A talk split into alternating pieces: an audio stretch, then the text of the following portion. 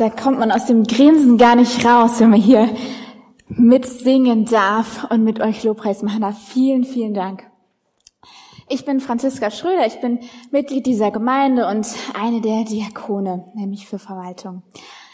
Ja, ich freue mich, dass ich heute zu euch sprechen darf. Es geht nämlich um das Thema Gemeinde und Miteinander in Gemeinde und ich liebe Gemeinde. Das ist einer meiner großen, Herzen, meiner großen Herzensanliegen. Ich bin in einem Pastorenhaushalt groß geworden und wir hatten immer ganz viele Gäste zu Hause und ein offenes Haus.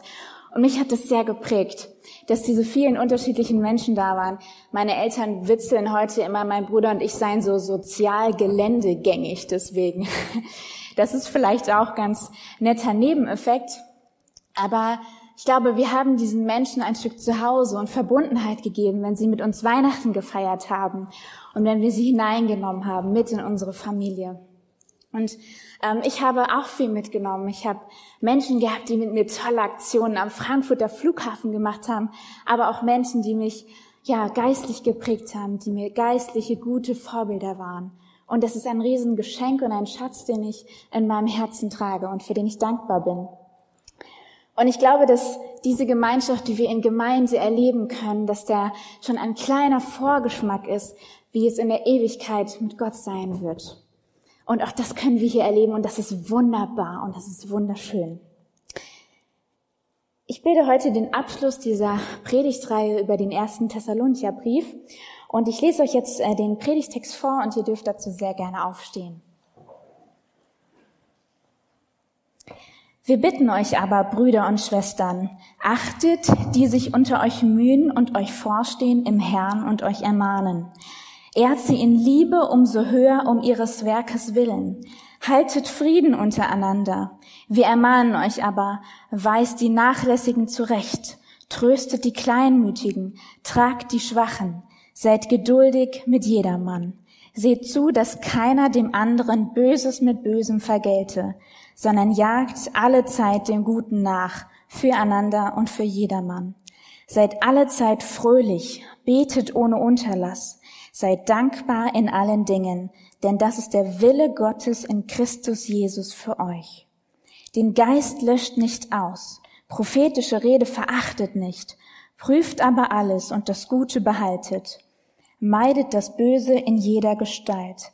Er aber, der Gott des Friedens, heilige euch durch und durch und bewahre euren Geist samt Seele und Leib unversehrt, untadelig für das Kommen unseres Herrn Jesus Christus. Treu ist er, der euch ruft. Er wird's auch tun. Setzt euch gerne wieder. Ihr bekommt mit, mein Leben ist von Gemeinde geprägt und ich habe schon einige kennengelernt und wir sind vielleicht eher so eine größere, manche würden uns vielleicht sogar als Leuchtturmgemeinde bezeichnen, aber es gibt auch kleinere und ich finde es spannend, die alle kennenzulernen. Und ähm, manche würde man sagen, ah, die sind vielleicht eher klein und unbedeutend, aber ich glaube, da gibt's auch die ein oder andere Maske und das ein oder andere Äußere, was gar nicht so entscheidend ist. Was für mich immer hängen geblieben ist, wenn ich Gemeinden kennengelernt habe, ist die Tatsache, ob sich Gottes Herz für Gemeinde in dem Umgang der Menschen miteinander widerspiegeln ließ. Und genau darum geht es hier in diesem Text. Direkt in Vers 12 fordert uns Paulus heraus, die Menschen, die uns vorstehen und die sich um uns mühen in Gemeinde zu achten, zu lieben und ihnen zu danken. Jetzt stellen wir uns vielleicht erstmal die Frage, was bedeutet denn, dass uns jemand vorsteht, einer Gruppe vorsteht? Und äh, einer Gruppe vorstellen bedeutet, sie zu leiten, sie zu lenken, sich auch vielleicht mal schützen vor sie oder vor Einzelne zu stellen. Und an uns als Gemeinde werden in diesem Text da direkt Bitten formuliert oder Herausforderungen. Und die erste ist, kenne deine Ältesten. Das klingt vielleicht banal, aber ich glaube, das ist es gar nicht in unserer großen Gemeinde. Und ich möchte dich ermutigen, lerne die Ältesten, lerne die Bereichsleiter, die Diakone, lerne die Menschen kennen. Zeit mit ihnen ist wertvoll. Sie lieben diese Gemeinde. Sie bringen sich ein. Und deswegen ist diese Gemeinschaft mit ihnen, die ist wertvoll und die ist inspirierend. Wenn du nicht weißt, wer das ist, die Ältesten oder so, komm später auf mich zu. Ich stelle dir gerne jemand vor. Oder auch auf unserer Website stellen sich die Ältesten und die Bereichsleiter vor. Da kannst du schon mal so ein bisschen schauen, was das so für Nasen sind. Dann wird hier noch eine zweite Gruppe genannt, ich habe es eben schon angedeutet, die, die sich unter euch mühen, also Menschen, die sich in unsere Gemeinde einsetzen. Zum Beispiel, ich bin für Verwaltung zuständig. Wir haben Leute, die immer wieder kommen und gucken, ob alle Glühbirnen noch laufen. Leute, die früher kommen, wenn wir taufen, dass hier Wasser im Taufbecken ist, dass es die richtige Temperatur hat aber auch Menschen am Zuschauertelefon. Also wenn du gerade im Stream zuschaust und sagst, boah, die hat da irgendwas gesagt, da würde ich gerne noch mal mit jemand drüber sprechen, gibt's gleich eine Nummer eingeblendet, da kannst du anrufen, da sind Menschen mit einem weiten Herz und einem Ohr, die dir gerne zuhören und mit dir beten. Und das ist großartig, wenn Menschen ihre Talente einbringen für Gott, das ehrt ihn. Und ich kann euch sagen, es macht Freude. Ich lade dazu ein, lernt diese Teams kennen und diese Menschen. Ihr seht, ich komme ins Schwärmen. Aber zurück zum Text. Paulus verwendet hier diese Verben achten und lieben. Und ich finde das ganz spannend, weil diese Verben, die werden sonst in der Bibel im Zusammenhang mit Familie verwendet. Also zum Beispiel Vater und Mutter achten. Und das sagt ganz viel über unsere Beziehung zu unseren Leitern aus. Das ist nicht nur irgendein Konstrukt, irgendeine Struktur, wo mal irgendwer jemand gewählt hat, sondern wir sind Familie. Wir wurden als Geschwister zusammengeführt. Und so darf und soll auch unsere Beziehung sein. Ich lese zwei, drei Wortlaute vor aus verschiedenen Übersetzungen, weil ich das einfach cool finde.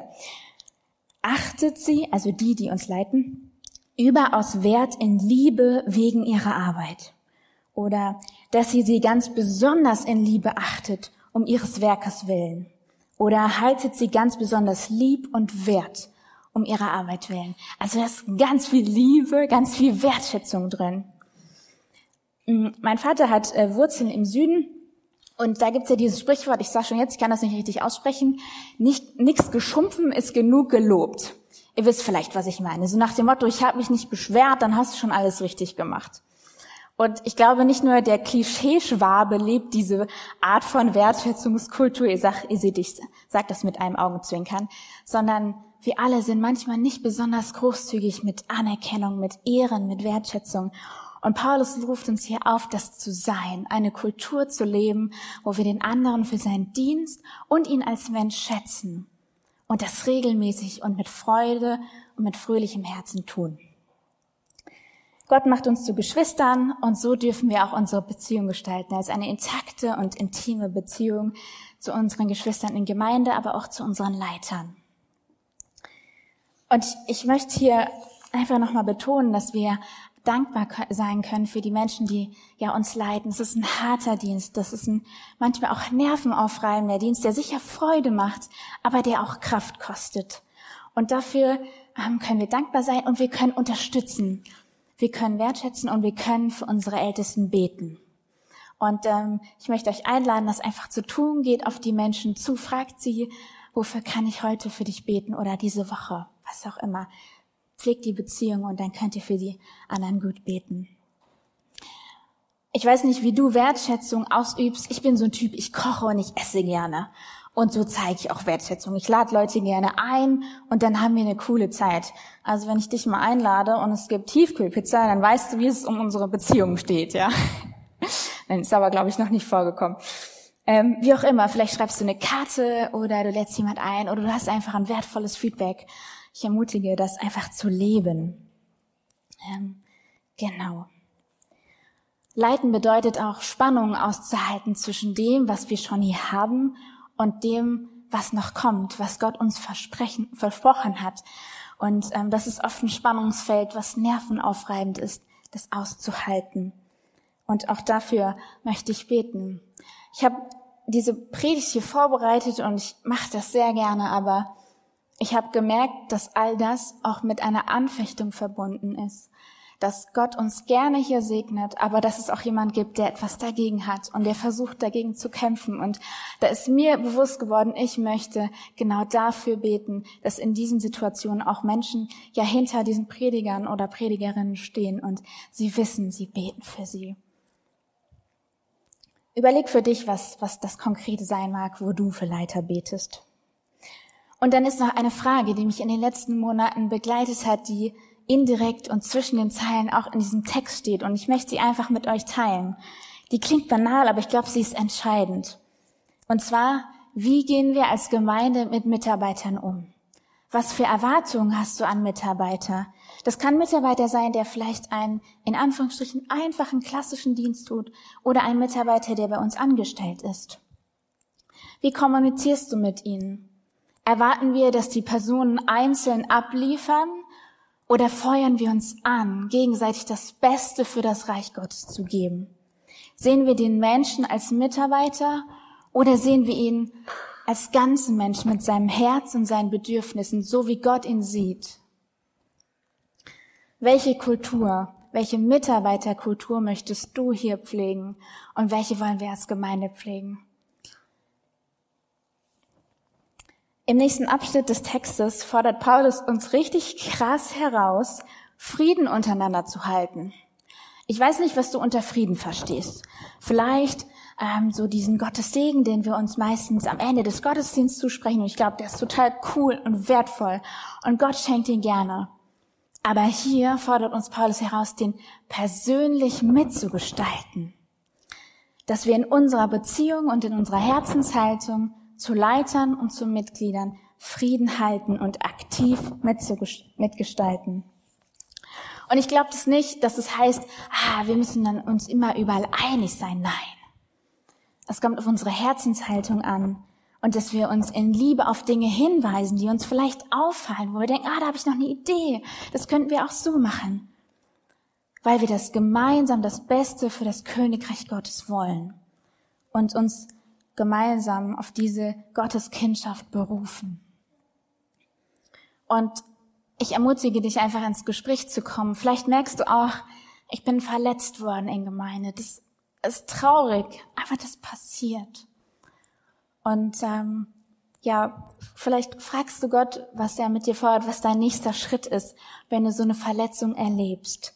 Und ähm, ich ermutige dich, geh auf Menschen zu, auch wenn sie dich verletzt haben, damit Bitterkeit keine Wurzel in deinem Herzen schlagen kann.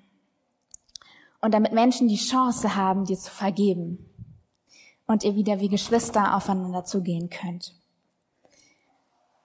Im nächsten Abschnitt heißt es, wir ermahnen euch, liebe Brüder, weist die Unordentlichen zurecht, tröstet die Kleinmütigen, tragt die Schwachen, seid geduldig gegen alle. Da sehen wir nochmal dieses liebe Brüder. Ich sage jetzt einfach mal, wir können auch sagen liebe Geschwister, dass wir wie Familie miteinander umgehen können.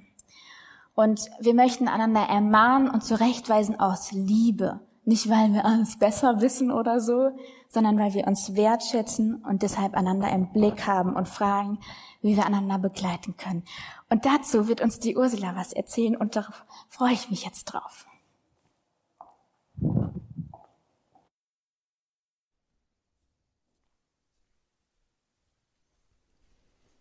Ja, ich bin ähm, Ursula von der Wense. Viele hier kennen mich auch. Ich bin seit 1990 Teil dieser Gemeinde und die Franzi hat mich erzählt, hat mich gebeten zu erzählen, wie ich so das Geben und Nehmen hier in dieser Gemeinde in dieser Zeit erlebt habe. Und ähm, ich war sehr lange, habe ich in der Jungschar mitgearbeitet und bei den Kinderfreizeiten und deshalb war das für mich natürlich auch eine sehr prägende Zeit. Und das Miteinander unter den Mitarbeitern, ganz besonders auch auf den Freizeiten, habe ich wirklich erlebt wie Familie. Und was ganz Besonderes auf den Freizeiten war für mich, immer die Mitarbeiter zu beobachten, die vor gar nicht so langer Zeit selber noch Teilnehmer waren. Zu sehen und zu erleben, wie sie den Kindern auf Augenhöhe begegnet sind, wie sie Beziehungen aufgebaut haben und wie sie Verantwortung übernommen haben. Sie hatten selber als Teilnehmer erlebt, wie Mitarbeiter auf diese Weise mit ihnen umgegangen waren. Und jetzt konnten sie das selber als Mitarbeiter auch so leben. Und auf den Freizeiten oder auch in der Jungschar gab es alles, wovon der Bibeltext in Vers 14 spricht. Also es gab Zurechtweisung, aber vielmehr in diesem wahren Wortsinn, nicht anmotzen oder schimpfen, weil was schlecht gelaufen war, sondern hinweisen und zeigen, wie es auch anders gehen könnte. Und es gab Trost, Ermutigung, Hilfe und Geduld war natürlich auch oft gefragt. Und die Erinnerungen an diese Erfahrung sind für mich ein großer Schatz. Und mir wird immer warm ums Herz, wenn ich daran denke. Und meine engeren Beziehungen zu Menschen in dieser Gemeinde stammen sicher nicht zufällig zum großen Teil aus dieser Zeit und aus diesem Bereich. Und diese engen Beziehungen sind für mich auch ein kostbarer Schatz. Ganz besonders auch als sogenannter Single, wobei ich für mich das Wort gar nicht passend finde, denn Single bedeutet einzeln. Und so empfinde ich meine Situation nicht. Zu den engeren Beziehungen gehören zwei sehr gute Freundinnen denen ich ausdrücklich die Erlaubnis gegeben habe, in mein Leben zu sprechen und auch unbequeme Dinge anzusprechen. Ich weiß, dass ich ihnen ungefiltert erzählen kann, wie es mir geht und was mich gerade bewegt und dass ich mich vor ihnen verletzlich machen kann. Darüber hinaus gibt es eine Handvoll Menschen in dieser Gemeinde, denen ich eine kurze WhatsApp-Nachricht schreiben kann, wenn ich Gebet brauche weil ich überfordert, verletzt, erschöpft oder angefochten bin. Und ich weiß, dass sie vor Gott für mich eintreten und ich erlebe, dass ihr Gebet auch Veränderung bewirkt. Vor einigen Jahren traf mich die Erkenntnis, dass ich begrenzt, verletzlich und bedürftig bin.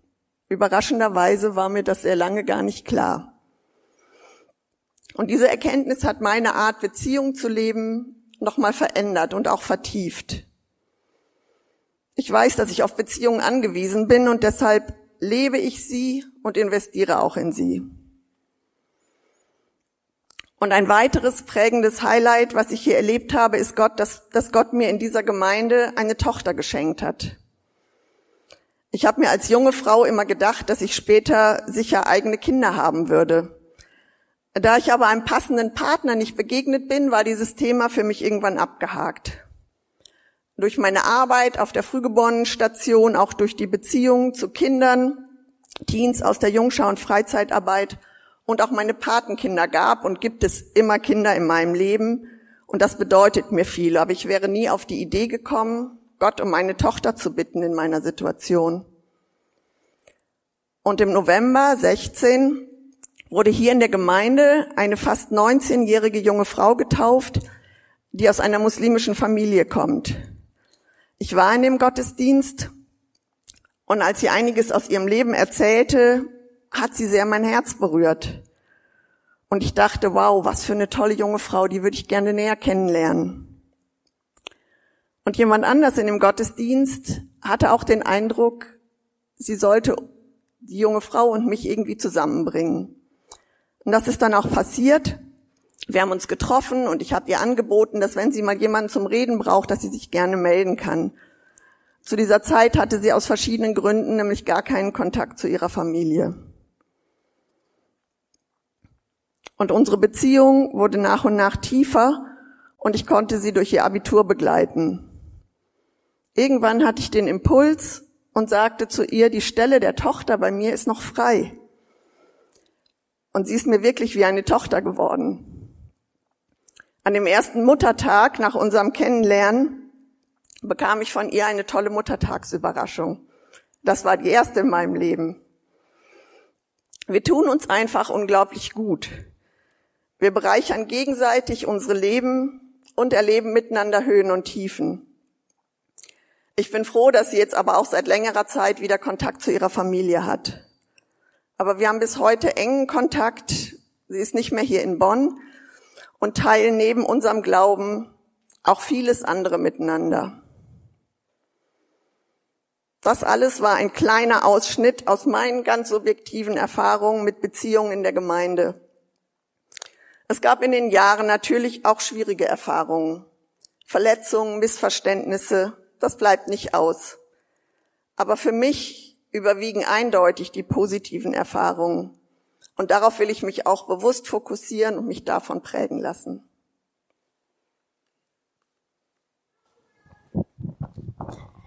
Dankeschön, Ursula.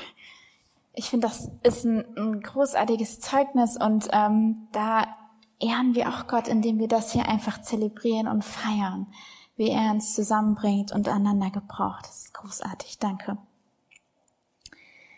Und ich fand es auch ganz spannend, was du gesagt hast, dass du dich verletzlich machst ähm, vor Menschen, ganz bewusst. Und ähm, Paulus fordert uns dazu hier letztlich auch auf. Ähm, er sagt, dass wir einander im Blick haben sollen, um einander ermutigen zu können, gemeinsam Erfolge feiern zu können und ähm, ja miteinander beten können. Und es bedeutet im Umkehrschluss, dass wir uns verletzlich machen voreinander. Und genau dazu möchte ich auch ermutigen, dass du dir zwei, drei Menschen aussuchst, die in dein Leben sprechen dürfen, damit ihr genau das leben könnt, was Paulus hier beschreibt. Ermahnen und ermutigen aus Wertschätzung. Und ich glaube, das ist ein Investment, zu sagen, ich mache mich verletzlich und ich investiere in diese Beziehung, damit Menschen in mein Leben sprechen können, damit Gott in mir größer werden kann. Ja, es kostet Zeit und es kostet manchmal auch Überwindung, aber es lohnt sich. Ich war einige Jahre im Impuls aktiv und habe da viele junge Leute begleitet und zu Ende meiner Zeit dort habe ich einige junge Leute aus dem Impuls mit Älteren aus der Gemeinde connected und einige von denen führen heute so eine Mentor-Menti-Beziehung. Und äh, ich glaube, ich entwickle da schon so ein kleines Mutterherz, wenn ich die Leute dann manchmal sehe, wie sie geistlich aufblühen, weil sie genau das gemacht haben. Sie geben ein Stück von sich preis in einem gesunden Maß.